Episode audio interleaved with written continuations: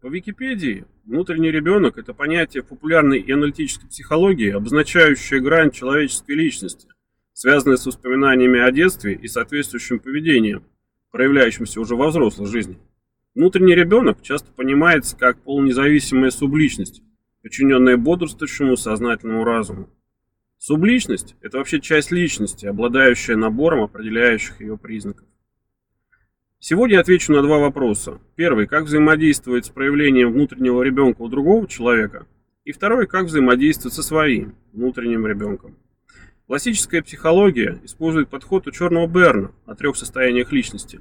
Первое состояние он определяет как ребенок, то есть источник желаний, влечений, потребностей, радость, интуиция, творчество, фантазия, любознательность, спонтанная активность, Доверчивость, но в то же время и страхи, капризы, недовольство, робость, неуверенность, беспомощность, несдержанность, наконец. Эмоциональный канал самый быстродействующий. В этом состоянии его девиз «хочу нравится».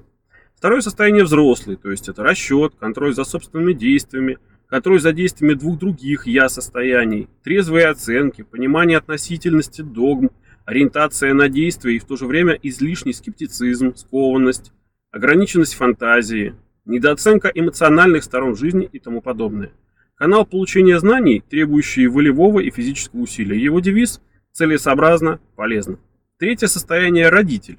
Уверенность в правоте своих моральных требований, авторитетный тон, покровительство, защита слабых – это как наша совесть, автопилот, принимающий обыденные и рутинные решения и тормоза, автоматически удерживающие человека от опрометчивых поступков.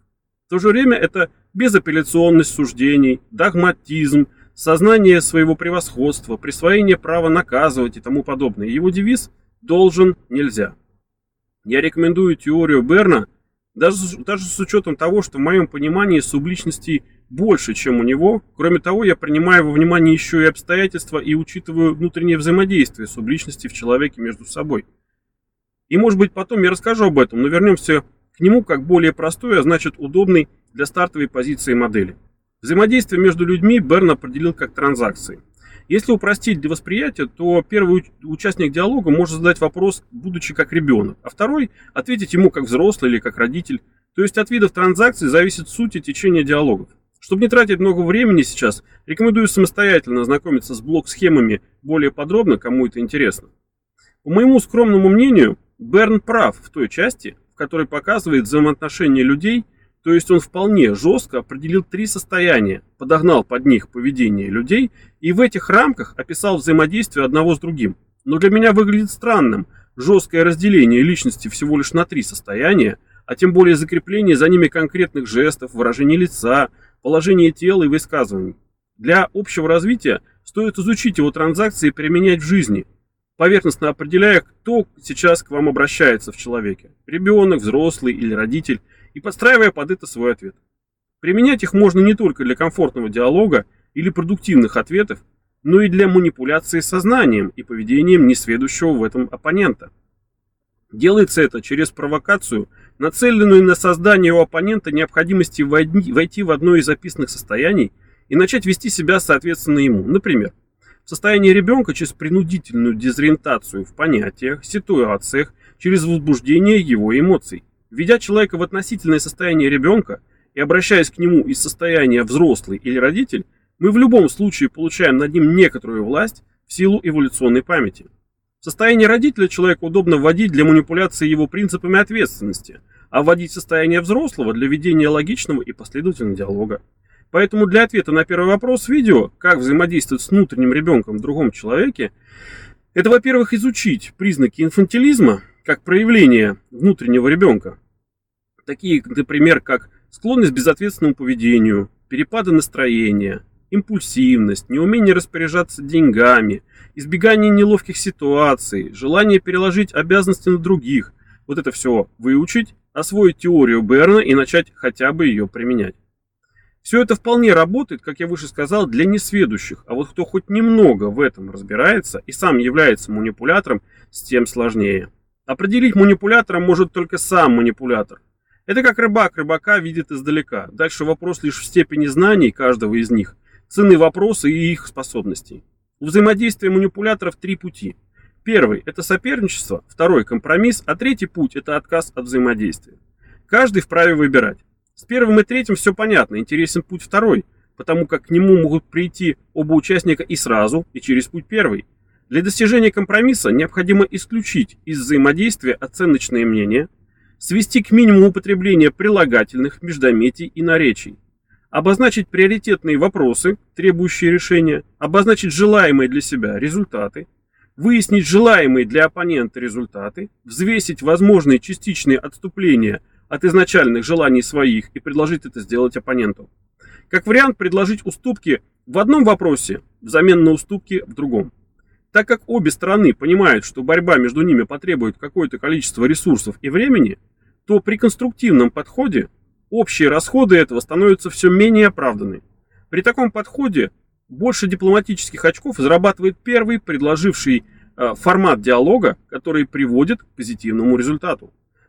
Предложении будет не лишним упомянуть, что не стоит его воспринимать как слабость или капитуляцию, что ресурсов и времени на противостояние вполне достаточно.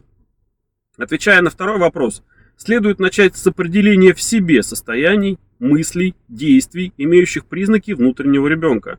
Нужно изучить его, а после начать с ним осмысленно взаимодействовать. Когда человек говорит сам с собой, когда размышляет о чем-то, задавая вопросы и отвечая самому себе, это, как правило, и есть отношения субличности, от которых зависит его мышление, поведение, поступки, отношение к самому себе внутри и демонстрация себя другим людям. Рассмотрим это на зависимости от курения. Одна субличность говорит, что это вредно, но другая этого желает, что порождает их конфликт между собой и проблему для человека курить или не курить. Как правило, проблема для большинства людей – снимается оправданием, что если очень хочется, то можно, а не прекращением потакания привычки. Подробнее в моем ролике «Как перестать курить». А сейчас главное, отказаться от, э, от этого тем легче, чем меньше внутренней борьбы. Надо подружить субличности, предложить альтернативу, возбудить в себе другие желания, начать удовлетворять их, и тогда необходимость решать проблему с курением, да и само оно станет неактуальным, а значит и ненужным. Если можно манипулировать чужим сознанием, то почему нельзя своим? Не только можно, но и нужно, если от этого будет польза. И снова применять принцип компромисса, описанный выше с исключением оценочных суждений. Более подробно о них и силе частей речи расскажу в другой раз, а пока ответ на второй вопрос видео. Внутреннего ребенка невозможно в себе ни выключить, ни исключить как часть личности, потому что она часть нашего «я», поэтому с ней не стоит бороться. Любая война внутри нас удобна кому угодно, кроме нас самих. Наоборот, выгоднее построить доверительный внутренний диалог, ведь эта часть личности умеет по-детски искренне радоваться и огорчаться, любить или ненавидеть, доверять или бояться, поэтому остальные наши субличности на правах и обязанностях взрослого родителя должны заботиться о нем, радоваться вместе с ним, поддерживать его в трудную минуту и беречь от других взрослых, тем более негативно настроенных, быть с ним рядом и брать на себя при необходимости бремя взаимодействия с внешним миром. Поговорка «каждый должен заниматься своим делом» в ракурсе этой темы звучит даже по-особенному. Так пусть субличности занимаются каждый тем, что у него лучше получается. Ведь это и справедливо, и практично. А если делать и э, себе приятно, то это должно быть относительно для всех наших субличностей. И пусть каждый из них получит свое, не в ущерб остальным. Тогда и вся личность в комплексе, являющаяся нашим «я», будет в гармонии, удовольствии и выгоде.